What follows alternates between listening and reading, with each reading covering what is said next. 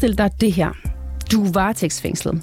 Du sidder alene i en fængselscelle, afskåret fra familie, venner og hverdagen udenfor. Det eneste, du ser frem til, det er det ugenlige besøg fra din pårørende. Men flere gange der oplever du, at dine besøg de bliver aflyst. Det er virkeligheden, det her, for mange varetægtsfængslede. For de danske arresthuse bryder nemlig loven i hobetal ved at aflyse besøg for de indsatte. Det er helt basale rettigheder, der her øh, krænkes efter min opfattelse, og det er voldsomt indgribende. Ifølge loven, så har de indsatte krav på at få besøg én gang om ugen i minimum 30 minutter. Og kun i meget sjældne tilfælde, så kan politiet sige nej. Men ifølge en optælling, som øh, Kriminalforsorgen har foretaget for rapporterne, så har hver tredje arrest aflyst besøg for de varetægtsfængslede i 2022. Og det er altså klokkeklart ulovligt, lyder det fra flere advokater. Velkommen ind for hos rapporterne. Mit navn det er Ida Gavnø.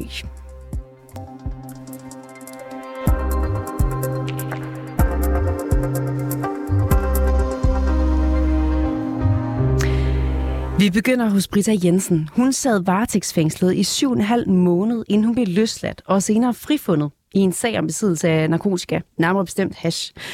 I den tid, der gik der nogle gange flere uger, mellem hun fik mulighed for at se sin 9-årige søn. Britta Jensen, velkommen til.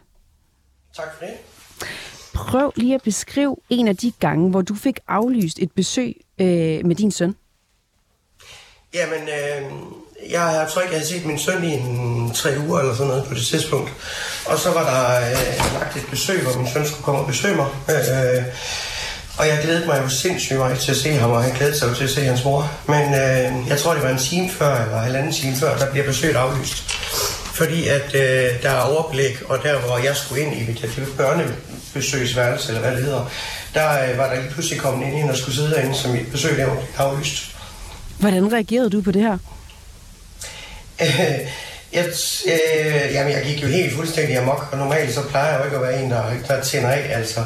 Men derinde, der er man så skærmen for alt, og det eneste, man ser frem til, det er jo det her, det er jo de her få besøg, man får. Øhm, og, og jeg gik jo fuldstændig græsat, altså jeg hylede, og jeg slog til ting, og sparkede til ting, og fordi man er så afmagtet, man kan ikke gøre noget. Du kan ikke bare sætte dig ned og sætte din telefon og ringe og sige, om det er lige afvist, fordi et eller andet. Altså, du kan ikke, du kan ikke gøre noget selv. Hvordan reagerede, øh, hvordan reagerede din søn på det her? Jeg har jo snakket med min mor efter alt det her også, øh, selvfølgelig, og hørt, hvordan... Jeg, jeg var der jo ikke, men altså min søn, han har jo... Altså, han, han, han var jo virkelig, virkelig, virkelig ulykkelig, og kunne jo ikke forstå, at, at jeg ikke øh, overholdt mine aftaler. Mm. Øh, fordi det er nok en af de vigtigste ting, når man sidder derinde, det er at overholde aftalerne over børn i hvert fald.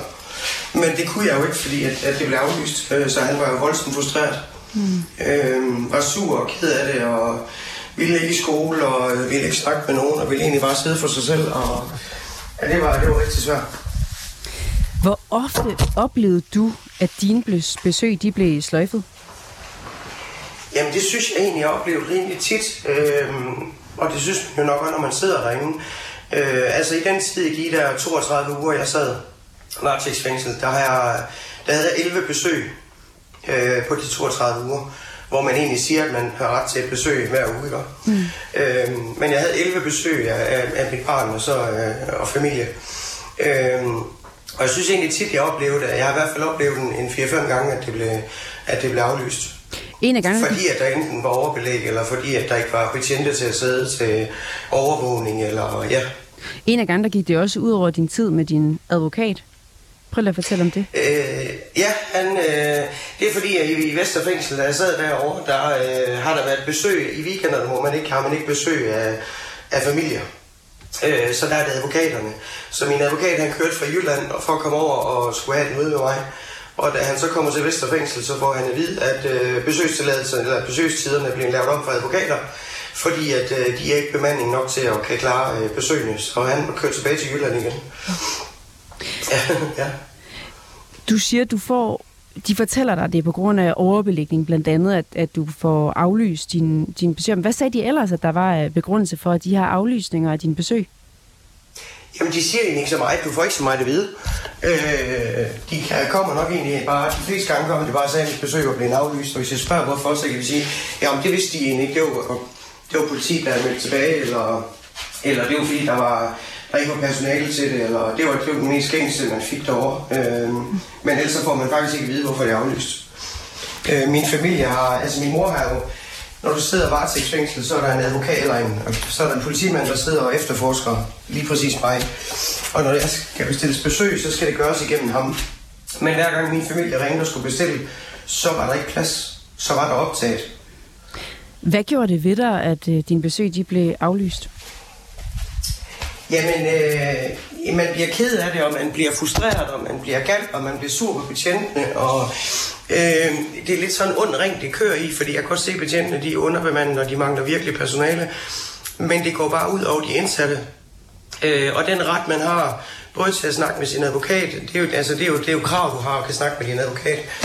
Øh, både det, men også at, at øh, betjentene er jo nødt til at gøre, som de kan gøre, fordi de ikke har andre midler, men det går ud over de indsatte, og de indsatte bliver så sure på, på, på betjentene, så det er en ond spiral hele vejen rundt. Mm. Øh, og jeg, jeg, jeg må indrømme, at jeg har, altså jeg har virkelig været derude, jeg har aldrig, altid sagt, at jeg skal aldrig nogensinde, aldrig nogensinde til livet af mig selv, eller noget som helst.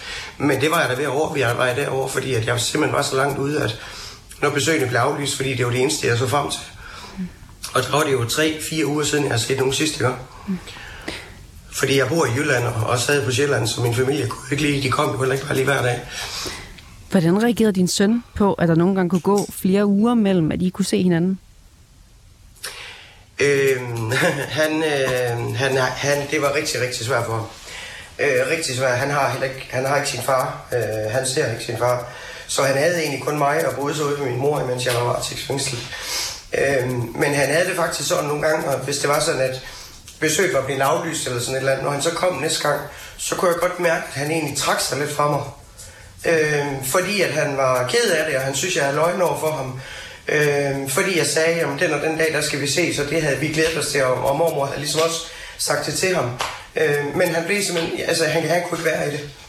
Øh, og de kan børn ikke, de kan simpelthen ikke være i det. Så, så hvad gjorde det ved jeres forhold, at, at jeres besøg blev aflyst? Øh, jeg vil sige, den tid vi måske nok, øh, hvis det jo blev aflyst og efterfølgende, der tog det i hvert fald nok det første kvarter, hvor vi egentlig lige sad og snakkede om, hvorfor det jo blev aflyst, eller hvorfor jeg kunne. Jeg kunne ikke sige til ham ret meget, men jeg kunne prøve på at fortælle ham, at det var ikke mig, der bestemte derinde, og det var politiet, der bestemte. Og altså den dag i dag, der Mathias, han har jo et, altså han har virkelig et issue over for politiet. Mm. Øh, fordi han har oplevet alle de ting her. Øh, og har fået angst af det også. Øh, fordi at han, at, at det vigtigste, tror jeg, det er, at, at der for børn i hvert fald, at de her ting her, de bliver overholdt, når der er aftalt et møde, så er det sådan, det er, fordi at de har ikke mor og far ude, hvis de ender sted. Øhm, så det vigtigste for dem, det er, at det bliver overholdt, de her aftaler. På de syv og en halv måned, øh, du, du øh, sad varetægtsfængslet, og som du så, du blev så frifundet, kan man sige, men der sad du både i Vesterfængsel, i Svendborg og i Vejle. Hvorfor var det, ja. du blev overført? Øh, jeg blev overført til Vesterfængsel, fordi det er ekstremt hårdt at sidde derinde. Du sidder 23 timer i døgnet inde på din celle øh, og passer ind i dig selv. Og, og din hjerne den går totalt i reptilhjerne. Altså, den, du, du, øh, man bliver enormt lydhør. Øh, det er hårdt for psyken. Øh, og det er ekstra hårdt også, fordi at når det er sådan, du sidder så mange på en afdeling, kan man sige, så kan du også godt høre, hvis andre folk får... Øh, for hvad hedder det, annulleret deres besøg, fordi at så går de jo amok. Altså, folk går virkelig amok derinde. Øh, og jeg, jeg, kunne ikke, jeg kunne ikke klare mere psykisk. Øh, jeg har fået PTSD her sted i Vesterfængsel. Øh, fordi det er så hårdt psykisk og fysisk. Øh, så jeg kunne ikke mere. Så jeg var simpelthen, jeg var der, hvor jeg bad politiet om at ringe til min advokat, og jeg sagde til min advokat, hvis du ikke fjerner mig nu, så er jeg ikke i morgen. Mm. Øhm, og der, der blev jeg så flyttet dagen efter. Fordi han var godt klar over, at, at det var de sidste kræfter, jeg havde. Og det er jo egentlig, fordi jeg bare gerne ville til Jylland og sidde, hvor min søn han var, så jeg kunne komme tættere på ham. Øh, men der gik jo de der, jeg tror det var fire og en halv måned, inden jeg blev flyttet.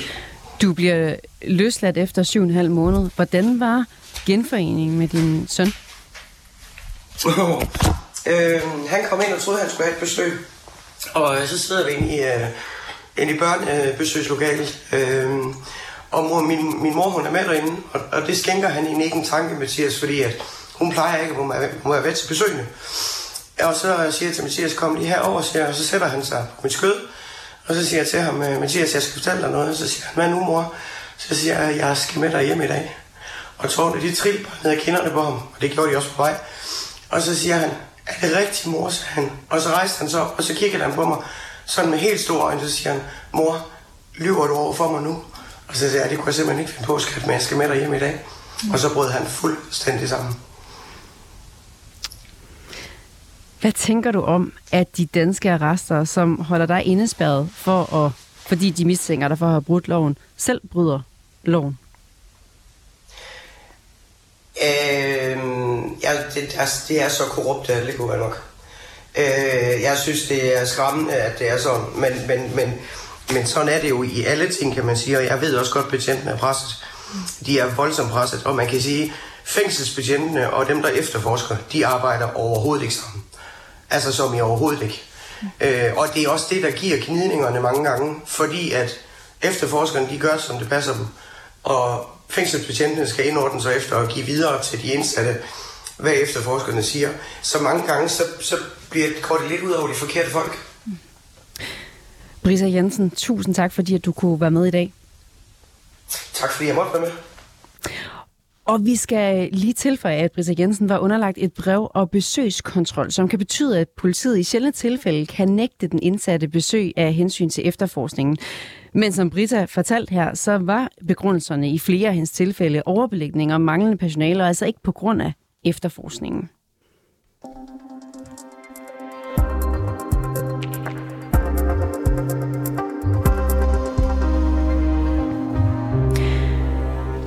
Præcis 12 ud af de alt 33 danske arresthuse har i 2022 klokkeklart brudt loven, når de har aflyst de indsattes besøg.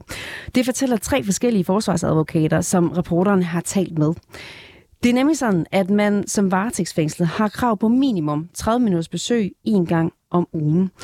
Vi skal høre fra en af forsvarsadvokaterne nu, og det er dig, Jan Schneider. Velkommen til. Mange tak.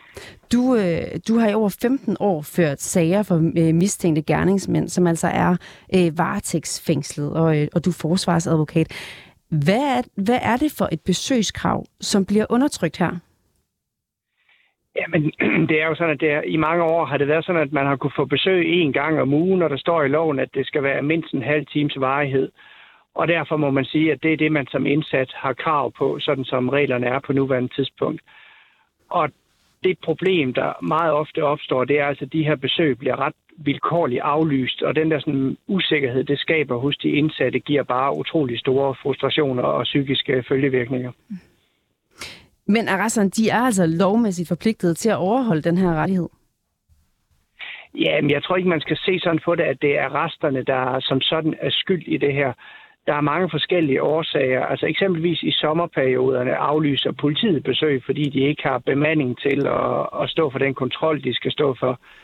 I andre tilfælde er der så mange, som er varetægtsfængslet, at besøgslokalerne inddrages til indsatte i stedet for til besøg, og så aflyses besøg af den årsag. Og det er jo dybest set ikke noget, at resterne som sådan er ansvarlige for. Men det er en situation, som er opstået, som bare bevirker, at rigtig mange besøg kontinuerligt aflyses af forskellige årsager, og det er virkelig uheldigt. Så hvordan er det helt konkret lovbrud af resterne, de af, at, at de, de bliver aflyst, de her øh, indsattes besøg? Jamen, der er flere årsager til, hvorfor besøgene bliver aflyst, øh, men, men primært skyldes det overbelægning og skyldes det travlhed hos politiet, som bevirker, at man simpelthen ikke har ressourcerne til at afvikle besøgene. Og det er nogle gange sådan, at, at man har et krav på besøg en gang om ugen. Det er en fast praksis. Mm. Hvad tænker du om, at hver tredje arresthus i Danmark har været nødt til at aflyse indsattes besøg i løbet af 2022? Jamen, jeg synes, det er rigtig, rigtig ærgerligt. Altså, i forvejen vil jeg sige, at vi, vi skraber bunden, hvad angår det her med besøg til varetægtsarrestant. Altså, vi har folk siddende varetægtsfængslet halve hele år, nogle gange mere op til to år eller mere og de har som udgangspunkt krav på at se deres familie en halv eller en hel time om ugen i så lang en periode overvåget af politiet. Altså det, det kan næsten ikke blive ringere. Og når man så samtidig tager fra dem, at de ikke kan regne med, at de får de besøg kontinuerligt, altså er det et meget, meget stort psykisk pres, de lever under, og det synes jeg ikke, man kan byde folk. Hvordan oplever du, at det påvirker dem? Jamen, det giver bare utrolig store frustrationer, ikke bare hos de indsatte, men også lige så tit hos de pårørende. Og man skal huske, at mange af dem her har børn som jo går hele ugen og ser frem til det her besøg hos deres far eller deres mor, og så får de tit med meget kort varsel oplyst, at det bliver desværre ikke til noget alligevel. Og det er altså svært at forklare et, et lille barn. Og det giver bare nogle meget, meget store frustrationer hos de indsatte og deres pårørende. Og jeg synes heller ikke, man kan byde personalet i arresthusene, som jo er dem, der står med de indsatte, at de skal håndtere de her situationer, fordi det giver konflikter, det ved jeg. Og det er simpelthen ikke fair over for folk, som forsøger at passe deres arbejde. Hvor mange klienter har du haft, som har fået aflyst besøg? Jamen, jeg har dybest set aldrig en klient, som er varetægtsfængslet over en længere periode, som ikke render ind i problemer med at få afviklet besøg. Så i den virkelige verden vil jeg sige, at det er stort set alle, som er varetægtsfængslet mere end bare ganske kort tid, som støder på den her situation. Og foregår det i hele landet? Ja, det gør det. Det er hele landet. Man kan ikke pege på noget bestemt område. Det, det dækker hele landet. Hvad er det grældeste eksempel, du har set på, eller du har set, at din indsat fik aflyst sin besøg? Altså, hvor lang tid gik der? Jamen, jeg synes tit, øh, man, man ser, at i sommerperioden eksempelvis, at der mindst øh, bliver aflyst hver anden uge, øh, eller man kun kan afvikle besøg hver anden uge.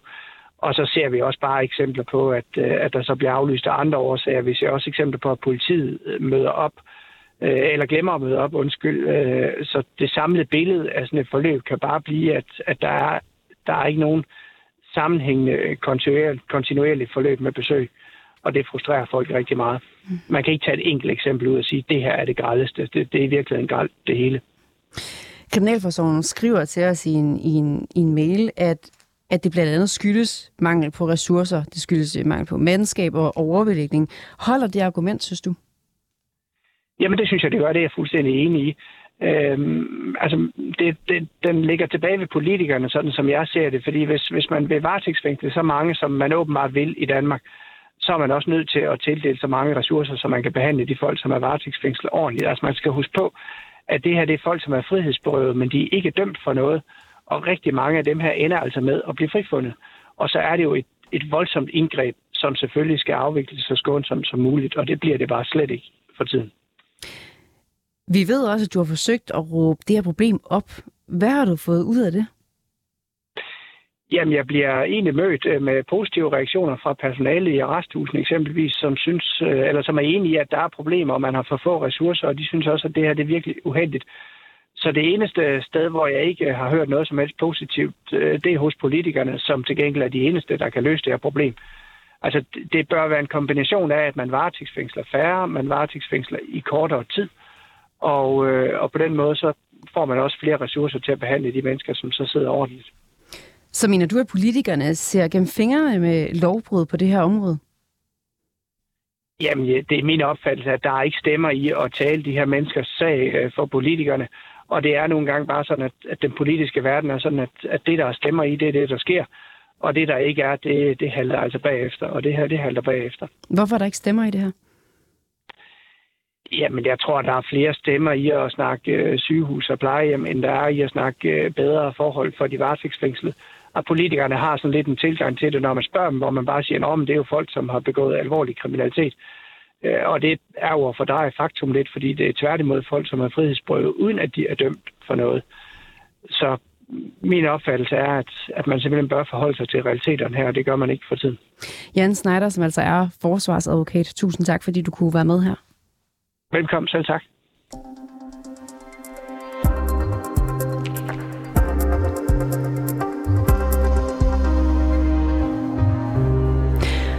Og så kan jeg sige velkommen til dig, Karina Lorentzen. Du er retsordfører for SF. Velkommen til. Jo, tak. Vi har talt med tre forsvarsadvokater, der siger, at det er et klokklart lovbrud at aflyse indsattes besøg, øh, fordi man har ret til minimum 30 minutters besøg om ugen. Øh, sylter Christiansborg de indsattes rettigheder? Jeg ved ikke, om Christiansborg sylter det øh, som sådan. Øh, der er nok bare ikke specielt stor opmærksomhed omkring den her problemstilling øh, på Christiansborg. Jeg er opmærksom på det, men jeg synes nogle gange, jeg kæmper en lidt ensom kamp med at gøre opmærksom på de her problemstillinger. Øh, for eksempel har jeg kæmpet rigtig meget for børn indsatte og deres rettigheder til at se deres forældre i fængsel.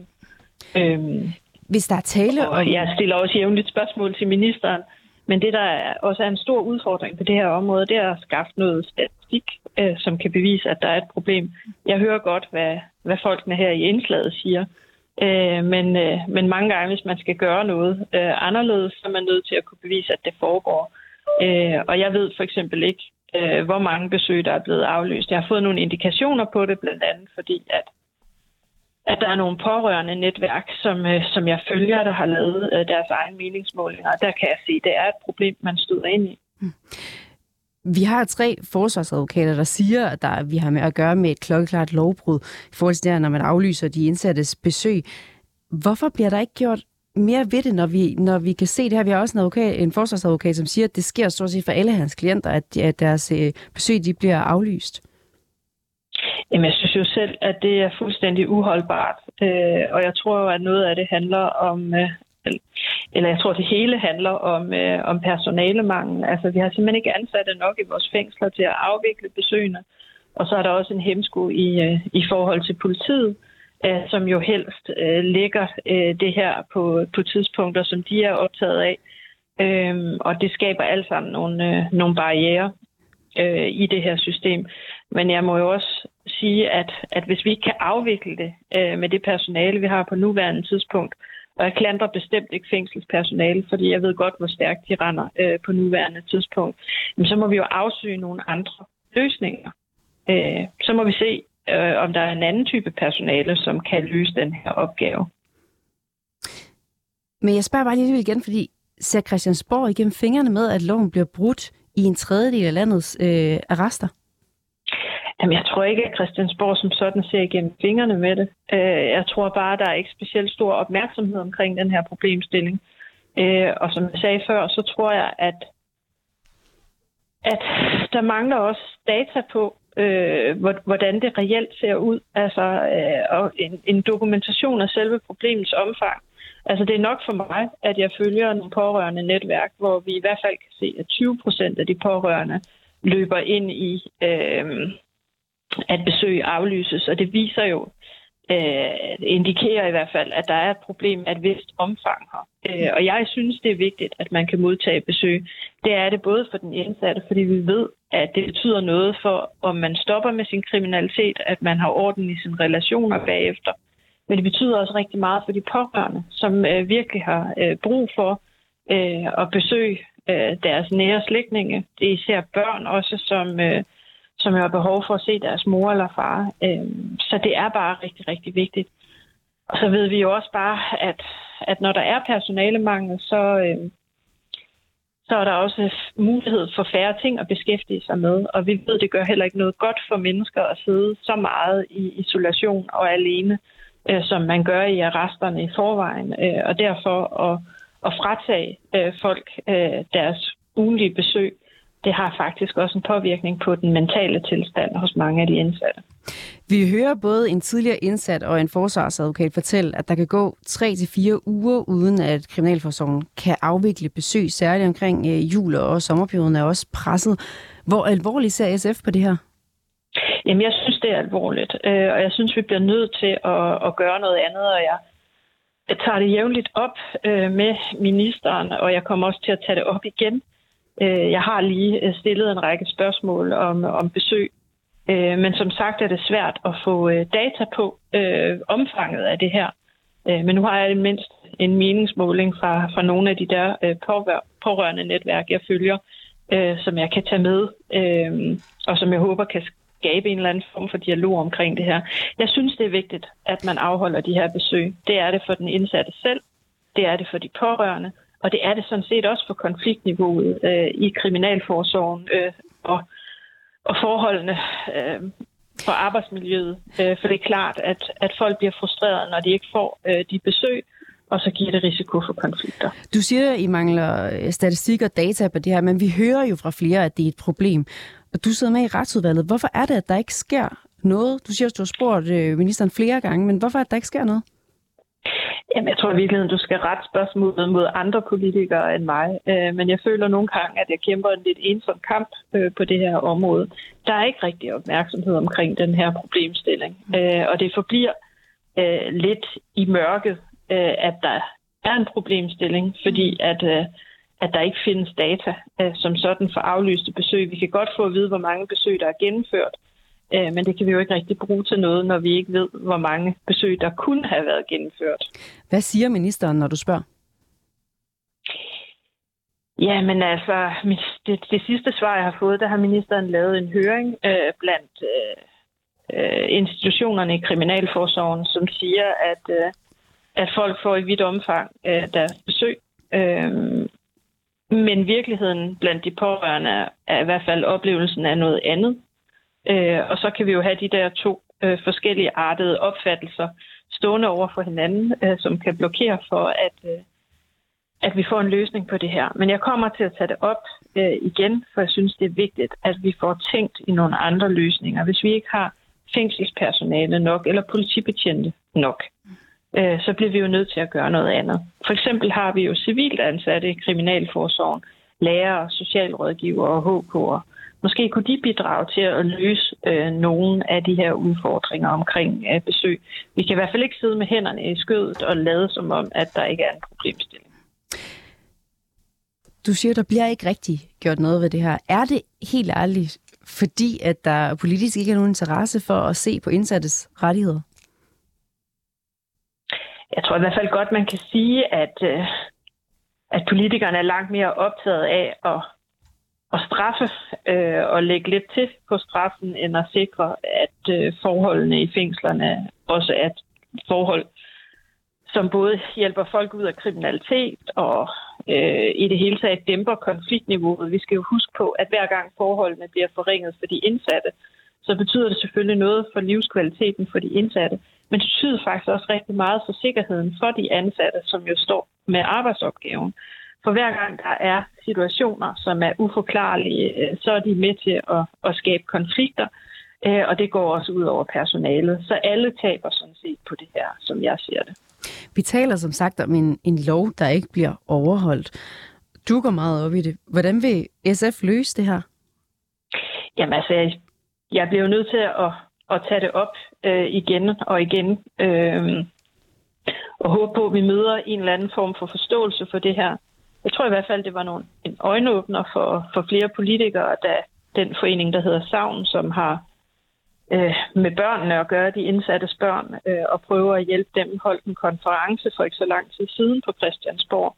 Jeg tror, det var en stor øjenåbner for nogle af de politikere, der var med i forhold til, hvad, hvad det her faktisk gør ved børnene, og selvfølgelig også for, for de voksne omkring børnene. Øhm, så jeg håber på, at vi gradvist kan opnå en større forståelse for, hvorfor at det her er vigtigt. Øh, og jeg gør det jo ved at at tage det op øh, hele tiden, og indimellem er jeg heldig, og så løser vi nogle, nogle udfordringer, som vi gjorde under corona, hvor besøgene jo nærmest gik helt i stå.